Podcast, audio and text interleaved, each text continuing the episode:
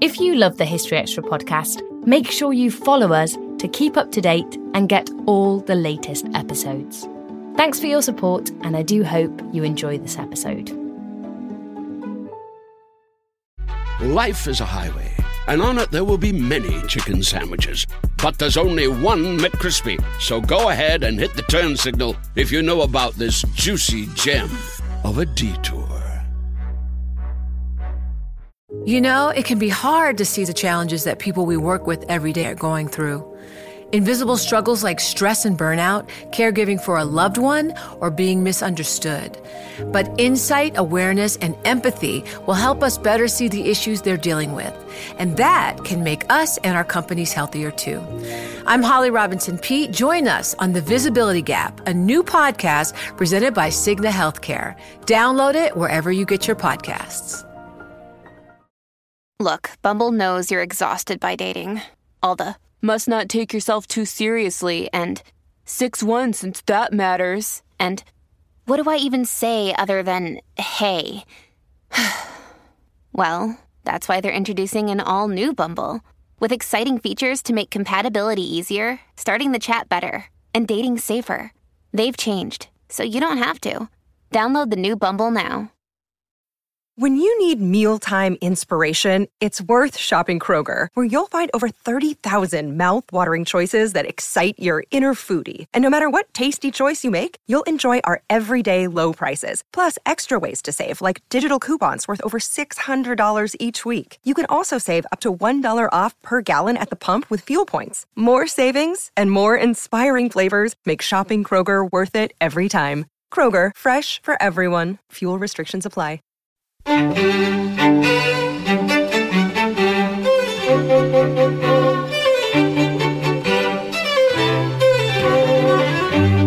Hello, and welcome to the History Extra podcast from BBC History Magazine and BBC History Revealed.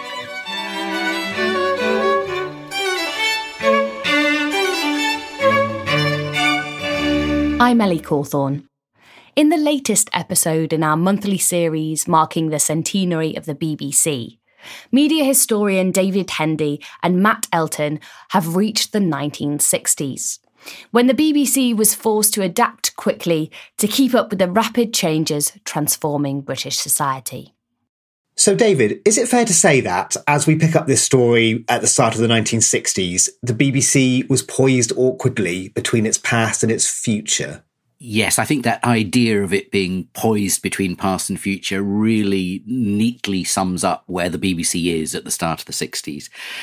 Uh, the writer E.M. Forster said something interesting about broadcasting. He was actually talking about the third program, but I think it it stands in a way for the BBC more broadly.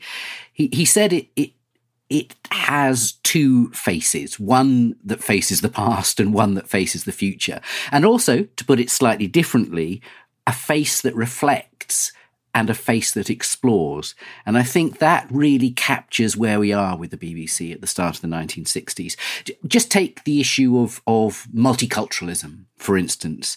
We've got uh, the black and white minstrels, which started in 1958, uh, even then a kind of troubling kind of program genre with with dancers blacked up, you know, drawing on that minstrel tradition. And and by 1962, there were people inside the BBC already warning program makers that this was an, a, an offensive program. You've got in, uh, you've also just finished recently is Caribbean Voices, which was a, a long running radio series broadcast to the West Indies, which, which featured many, many rising talents, writers and poets from the Caribbean. And you'd had uh, dramas on TV like Man from the Sun in 1956, which offered a sympathetic portrayal of the experience of immigrants from the Caribbean. So, in terms of multiculturalism, you, you've got a kind of a mixed balance sheet there. Think about ITV and competition. So ITV had come along in 1955. By 1960, the BBC has responded to ITV. It's, it's work in progress. ITV offered a kind of a faster paced, brasher, less formal, less deferential approach to news, for instance. And the BBC was, was changing. It was featuring its newsreaders on TV in vision, not just their, their voices. Uh, reporters were, were being less deferential. The presentation of BBC television was tightening up and becoming slicker in a way. And then, of course, there's the turnover of staff, which is which is really important. You've got a, a generation of program makers who are reaching retirement, leaving the BBC, and you've got a new generation, university educated young men and women uh, who are less deferential, more questioning, and they're kind of looking at a kind of changing society. They see a kind of society which is which is changing uh, more broadly. And those changes are being played out and fought over in broadcasting. So, so people who want society to become more progressive and more permissive in art and culture and cinema and, and the portrayal of sex and the use of language and so on are, are kind of pushing into the BBC and trying to kind of shake up what broadcasting, this kind of traditional domestic medium, can do. You've mentioned a few factors there external pressure from young people, internal pressure from young people, commercial pressure. Was there a key factor among those that was particularly important or which the BBC felt particularly sensitive about? Or was this more a case of a confluence of factors all happening at the same time? I mean, I think it is really a, a, a, confluence, but age, the sort of, if you like, the generational kind of conflict which seems to be emerging, perhaps underpins uh, a lot of them. So, so yes, in terms of kind of youth, you've got a kind of a, a flowering of a teenage culture for which you know music is quite central and and although the BBC has right from the beginning been broadcasting music, including popular music, dance music, it's clear that in the early 1960s it's not keeping up with musical taste. Musical taste is is accelerating, it's changing. Pop culture means there's always something new every week, every month, and the BBC is just not able to to capture that. Uh, in, in terms of competition, yes, you've got a, other television services. You've got ITV, and and the BBC has to respond to that. Um, but actually, when you read accounts of program makers who were in the BBC in the late 50s and the early 60s. One of the phrases that, that leapt out at me was Huw Wheldon, who said, We were in competition with ourselves. So, to some extent, we have to remember that there is an organic process here that, that is within the BBC, that not just that turnover of staff, but the same staff who see their job as sensing the changes in society and trying to capture what is happening at any given moment. Two other factors that I think are really important that perhaps we haven't touched on yet. One is there's a new director general. Hugh Carleton Greene is Director General in 1960 at the very start of the decades. Now, Hugh Carleton Greene has been around in the BBC since the Second World War. He, he came in uh, as uh, a director of the German service during wartime and was uh, involved rising up the ranks through news and current affairs and external broadcasting through the 1950s. And he becomes Director General. And uh, in many ways, he's as dominating and influential a figure on the BBC in the 1960s as Reith was in the 20s and the early 30s. He's someone who sends out a message to his staff, which is let's throw open the windows, let's blow away what he called the sort of ivory tower stuffiness, and let's actually, you know, be ahead of public taste, not always behind it. And at the same time, and this is the final crucial factor, I think, the BBC is actually well resourced at this point. It's got plenty of TV license fee income coming in. It's got a new television centre which opens. It's sort of feeling confident and it's feeling as if it's got the resources and the firepower to, to make good and exciting programs. It would be great to talk through some of those programs, some of the ways in which this, this wind of change, if you like, actually impacted on particular genres, I suppose. I mean, what were some of the key innovations in uh, terms of satire and in terms of drama, which were two of the big things that experienced change, I think? Well, you mentioned satire, and I suppose pre- the preeminent example of that would be That Was the Week That Was, which launches in November 1962. It actually only runs for sort of two se- seasons. So, so, you know, by the end of 1963, it's, it's gone. So it has this sort of brief, extraordinary life that rides the wave of the early 60s satire boom. And what's interesting about it from a BBC point of view is that it's the BBC doing it. You know, uh, old fashioned auntie, as it were, is part of the satire boom. And it's also that it was a kind of blend of news and satire. It wasn't actually the, the light entertainment department that made it. It was kind of news and, and current affairs people. And this mixing of news and entertainment was, was pretty new territory for the BBC, and and the style of the program as well. It was it was it was clearly anti-establishment, not necessarily progressive, but it was anti-establishment, and it seemed to be something that that was by young people for young people. A late Saturday night show. David Frost was in his early 20s as the main presenter. You have Bernard Levin offering uh, acerbic interviews and commentary, Millicent Martin singing the theme song. And the studio setup is kind of cluttered and raw and chaotic. So, you know, when you're watching this show, you see the cameras moving around, you see the kind of lighting rig, you see the audience and so on. And, and it sort of captures this idea that it didn't want to be smooth. It was challenging the whole idea of of artifice. So it wasn't just about content; it was the kind of the whole style of that was the week that was that that that offered something new. You mentioned drama, um, and I suppose again the preeminent example of that would be the Wednesday play, which later turns into Play for Today when it moves from Wednesday. Uh, from 1964, you've got the Wednesday play, which draws on a, a wide range of, of dramatists and styles, but perhaps becomes most famous for the kind of gritty realism tradition that you can see in other drama series like Z Cars. That was something that was around and very influential. And the Wednesday, the classic Wednesday plays, I suppose, would be uh, Up the Junction in 1965 and Cathy Come Home in 1966, both directed by by Ken Loach, who when he talks about those those programs, he, he, he makes clear that he, he, was deliberately setting out to kind of intervene on social issues.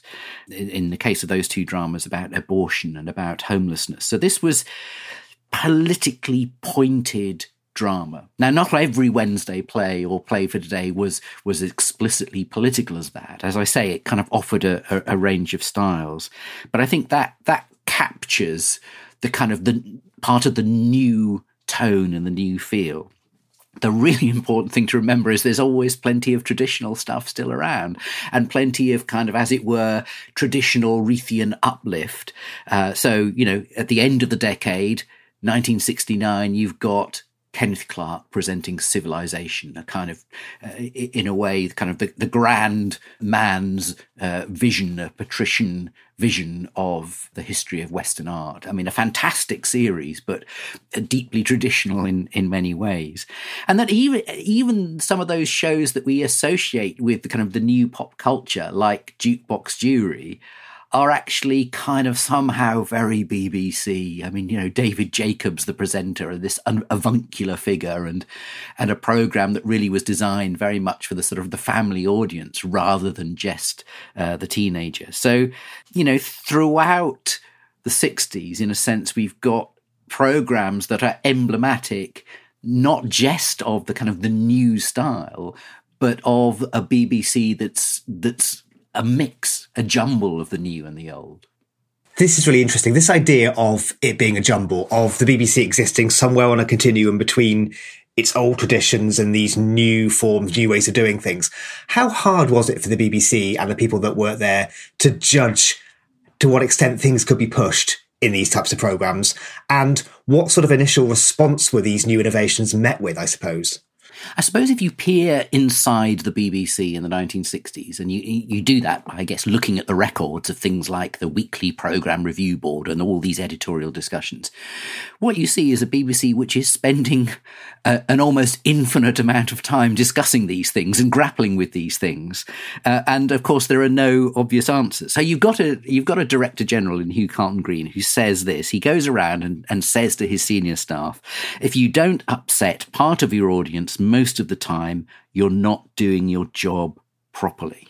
Now that's a kind of that's a, a, that's a real encouragement to take risks, right? But then you've also got this this old continuing Reithian idea that yes, it's okay to to lead, to be ahead of public taste, but if you're too far ahead of public taste, you're going to leave the public behind. So so there's a there's always a, a, measurement of public taste. And if you if you look at the minutes of these weekly program review boards where all the senior program makers and heads of departments gather every week and chew over the programs of the week and the issues that arise, they use their professional instincts but they also look at what the newspapers are saying. They look at the audience research. They look at the letters and the phone calls they've received. And they blend all of these factors in to try and reach a judgment. But it's hard. There was one person at a, at a weekly program review board who said, trying to draw the line in terms of public taste was like trying to draw a line in mist. And so, you know, just take the example of language. There were certain words that the BBC knew it either couldn't broadcast because they were too strong, or if they were to be included, let's say in a kind of difficult, controversial drama, then they were referable words. In other words, you had to refer to your line manager and it might eventually go right up to the Director General. Well, that's fine for the most extreme words, but what about bloody? Or damn and words like that that are kind of uh, demotic words in common speech. And if you've got dramatists who want to reflect the world as it is, it's going to have to use words like that. Do you refer those? Do you exclude them? If you exclude them, won't the BBC sound a little bit prissy and old fashioned? Uh, if you include too many of them, will it just offend the audience so much that the, the audience is lost?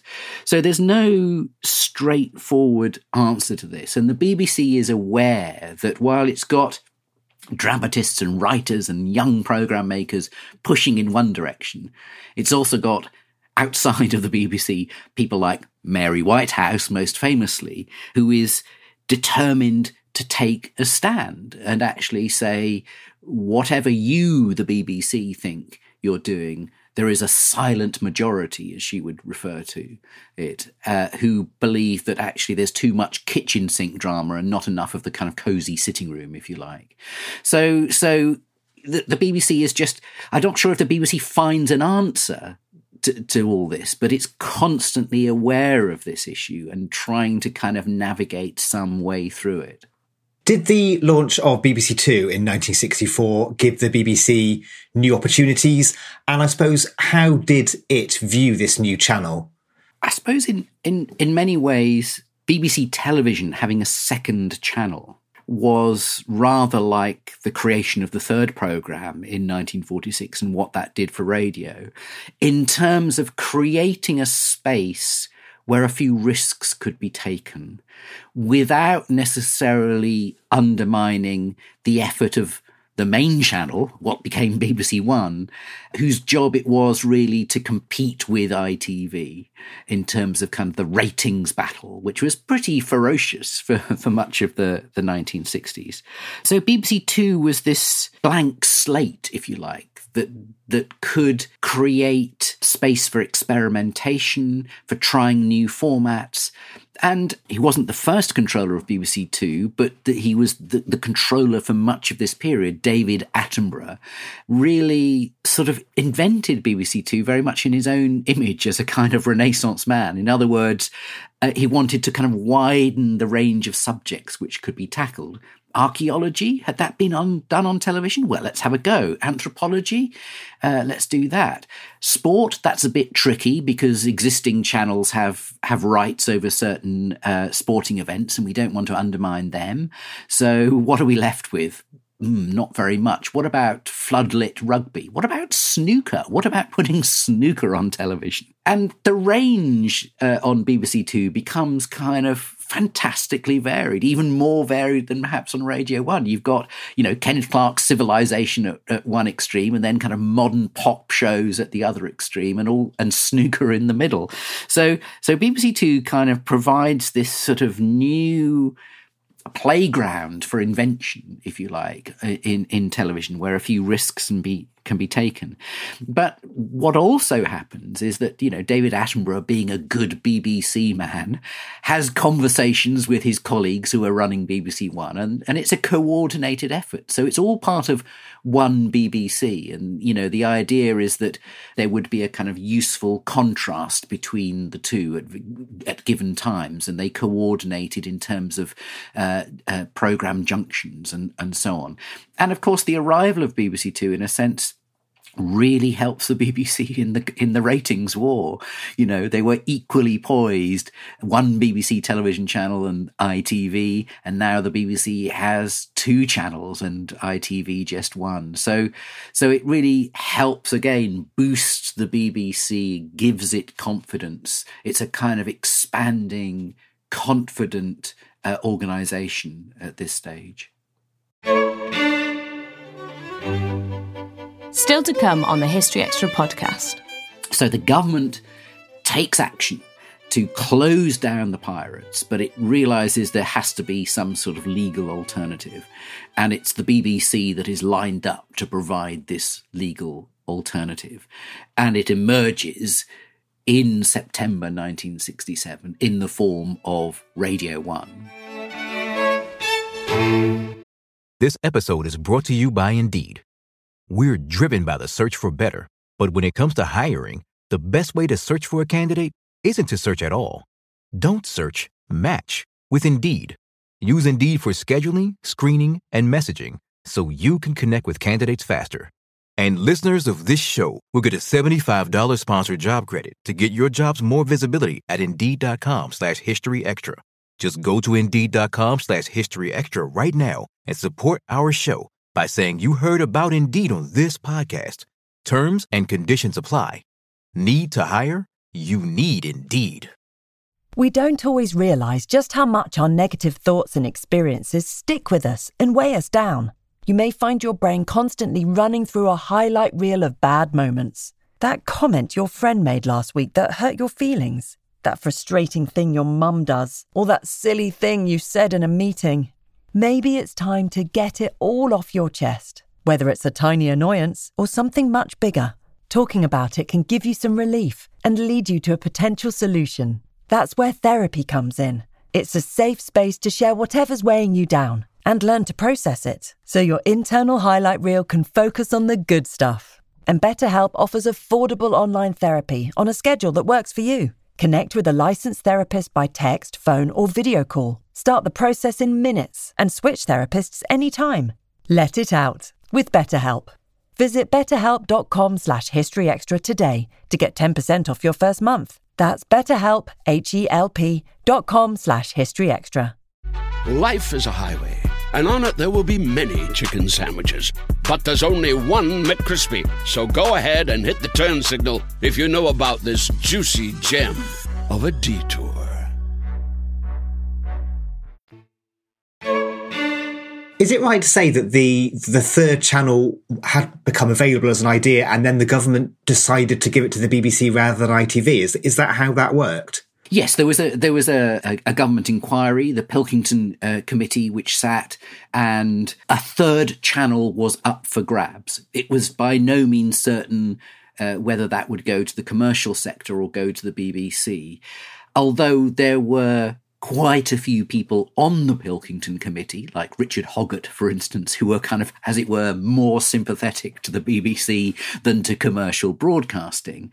And uh, Hugh Carleton Greene actually mobilized an extraordinarily kind of clever effort. I mean, he'd been involved in some sort of, you know, what we might call psyops operation after the war.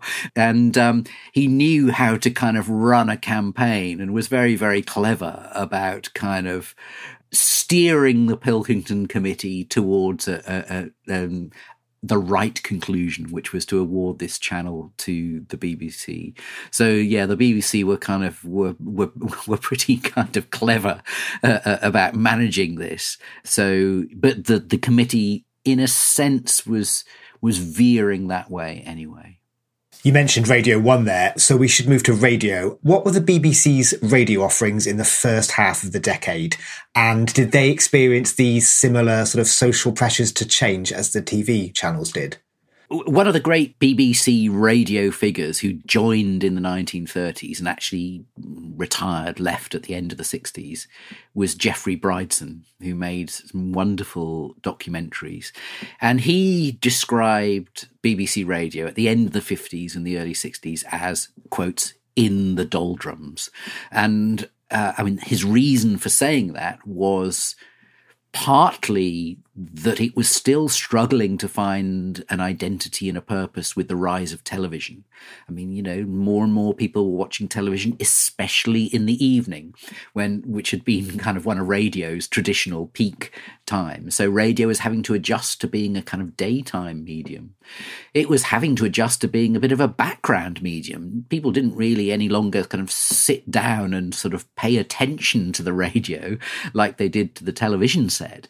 Radio was on in the kitchen or sometimes the bedroom, and increasingly later it would be on in the car. So, was radio doing the right thing? Were kind of elaborate set piece dramas and features and documentaries the right sort of thing? Or should radio reinvent itself as a so-called secondary background medium. You know, it it should be uh, everything should be sort of short and uh, manageable and digestible in short chunks. You know, three minutes of this and three minutes of that. Should radio stations be more predictable so that people knew what they were getting instead of a kind of rich mix on each channel? Should people know, well, if I tune into that, I'll get music, and if I tune into that, I'll get speech or news and and and so on.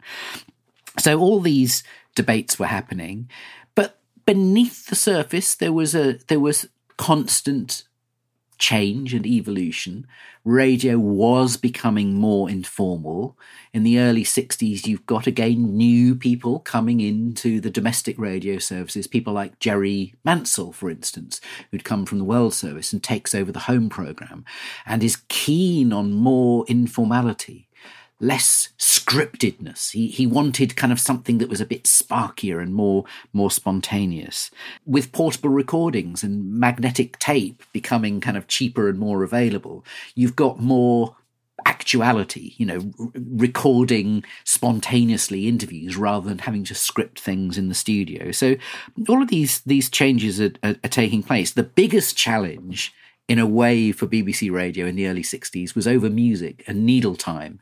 And, and, and the simple reality the BBC came up against was that even if it wanted to broadcast more pop music, it wasn't able to. It was restricted to something like 30 hours total of needle time. In other words, uh, the the amount of recorded music on gramophone records it could play in order to kind of honour agreements with the musicians' unions and performing rights society and and and, and publishers and so on across all channels, across all its radio channels, 30 hours.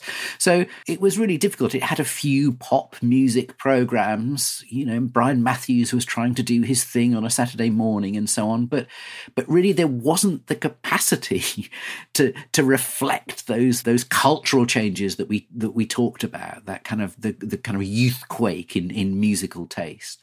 And then what was the what was the, the key factor that led the BBC to think, right, we do need to have a pop music station in our offering? Well, uh, of course, it's the radio pirates. The pirates, uh, you know, we they they flourish in the mid 1960s. So in Easter 1964 is when Radio Caroline suddenly pops up uh, on a kind of ship sailing around the British coast, and within a short period, you've got several pirate radio stations existing on, on beyond the reach of kind of legislative authority. So they're not having to pay their dues to musical performers or publishers. They can play as much pop music as they want to. And they have this amazing buccaneering spirit and they have young presenters who are appealing to young listeners. And millions of people are tuning in because the BBC is not offering anything for them. And they're an extraordinary success, but they are illegal and they are getting the UK authorities into trouble with the kind of in, in, terms of its international obligations about wavelengths and security and, and payments and so on. So the government takes action to close down the pirates, but it realizes there has to be some sort of legal alternative. And it's the BBC that is lined up to provide this legal alternative. And it emerges in September 1967 in the form of Radio 1. Now, Radio 1 is a BBC pop radio channel. It's a it's a huge innovation, but of course it's part of a of a more general shake-up of, of radio because up until this point, we've got this pyramid of three services. We've got the light program, the home service, and the third. And overnight, they disappear and they're relaunched as Radio 1, Radio 2, which really is the old light program, uh, Radio 3, which is the old third program, and Radio 4, which is the old home service. And cultural commentators, in a way, are, are, agog at this because the home service was regarded very much as the kind of the, the bedrock of the Reithian BBC. And yet here it was, number four. It seemed to be demoted in some way. And Radio 1 the number one position was this new upstart pop station. And, uh, you know, as, as one of the commentaries in the press put it, it this was or appeared to be Auntie's first freak out. um, so, so it was a kind of, it was a, a, a, seminal moment, I think, in terms of radio in this launch of a, of a dedicated pop station. Who were some of the key uh, figures and I suppose some of the key programs in this new Radio 1, this new channel? Well, before we talk about the presenters, I think it's worth just flagging the, the, the, man behind it all, in a sense, the controller, who was Robin Scott, who, rather like Hugh Carleton Greene, was a kind of figure who'd been at the BBC for a long time. Robin Scott, the White Tornado, as he was called, because of his kind of uh, shock of white hair, was uh, someone who worked in the French service, uh, going back to the to the wartime. So he wasn't a kind of he wasn't a young Turk. he wasn't he wasn't part of the youth quake, as it were. But he knew that his job was to recruit the kind of presenters who would reflect some of that buccaneering spirit and excitement of the pirates. So it was Robin Scott who set about, if you like, organising some some key bits of headhunting as the pirates were shut down. Perhaps the most important figure, first of all, was Tony Blackburn, who was the breakfast show presenter on the new Radio One, and he'd been at Radio London and was headhunted from from that. And I mean, in many ways, he was typical of the daytime uh, Radio 1 disc jockey. He was kind of breezy, he was chatty, he was a little bit flirtatious as well. There was this there was this notion that the presenters who were all at this stage men were sort of husband substitutes for for the the quotes the housewife audience. Um, so there was a lot, a lot of sort of stereotypical kind of uh, thinking here. But he was he was a consummate professional in terms of you know managing the studio and playing the records and so on, and he loved it. You know he loved the jingles, he loved the chat, uh, and a perfect figure for the breakfast show in these early days. There was a, a saying that eventually emerged at Radio 1, which was that it was this it was ratings by day, reputation by night. And so the idea of the daytime show was to be as popular and accessible and as bright and breezy as as as possible. You don't you don't need to be passionate or particularly interested in the music. You just need to kind of share it with the audience.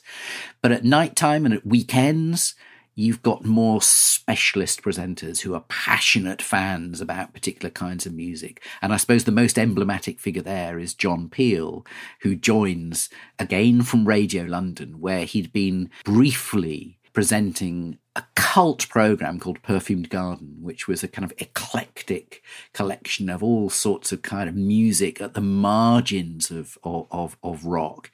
And John Peel had this sort of hippie-ish sort of cult style ready made off the shelf for Radio 1. He'd kind of developed it at the Perfumed Garden, but he'd also spent a few years in the States uh, doing late night shifts on local radio stations, buying lots of records, immersing himself in the music scene. So he was incredibly knowledgeable about music.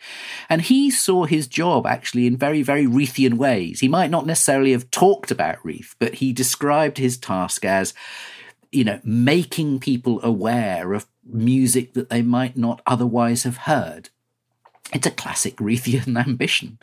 And I suppose a third person who is, who, who is definitely worth mentioning is Annie Nightingale.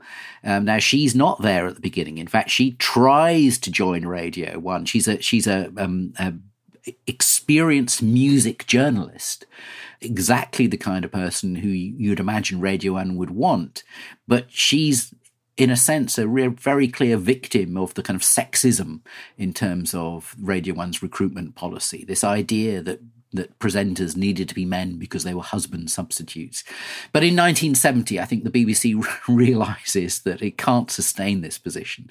And so she joins Radio 1 and is very much in that same tradition of John Peel of being a music enthusiast who who who sort of shares her passion uh, and selects music carefully. She's not just putting on the music that she's been told to play. She's involved in that selection process, and so right from the beginning, you've got a Radio One which has this sort of central uh, sort of flavor of kind of you know, cheesy poptastic music, as it were, but also has this sort of interesting activity at the margins, which is much more experimental and radical and exploratory. Writing at the end of the 50s, some commentators wondered whether broadcasting might help create a common culture in Britain. As we uh, reached the end of the 60s, the start of the 70s, had that come to pass?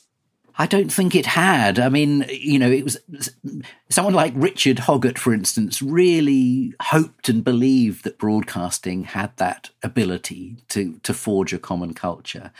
But there's another cultural commentator who's important at this stage, Raymond Williams, who famously says culture is ordinary, it's part of everyday life.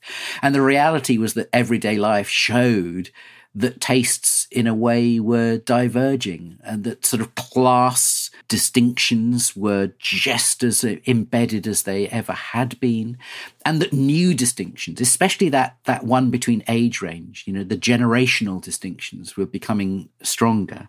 So i think that the difficulty for the bbc is that actually you know culture as it were is sort of fragmenting and and diversifying.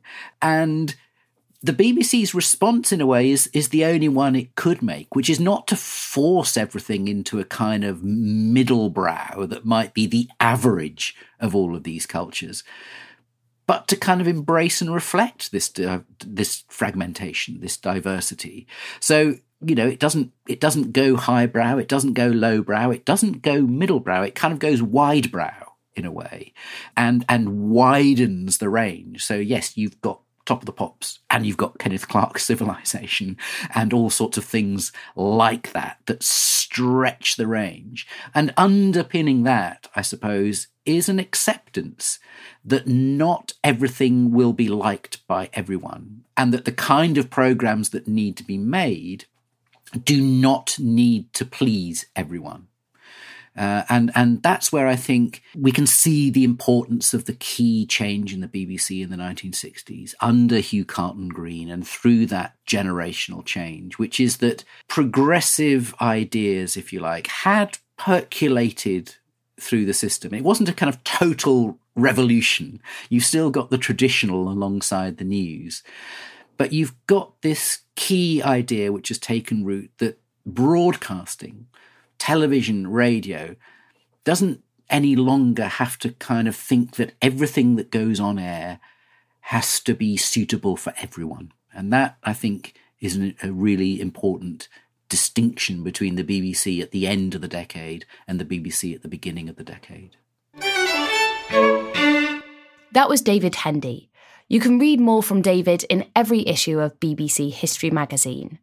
And his book, The BBC A People's History, is out now, published by Profile. Thanks for listening. This podcast was produced by Jack Bateman.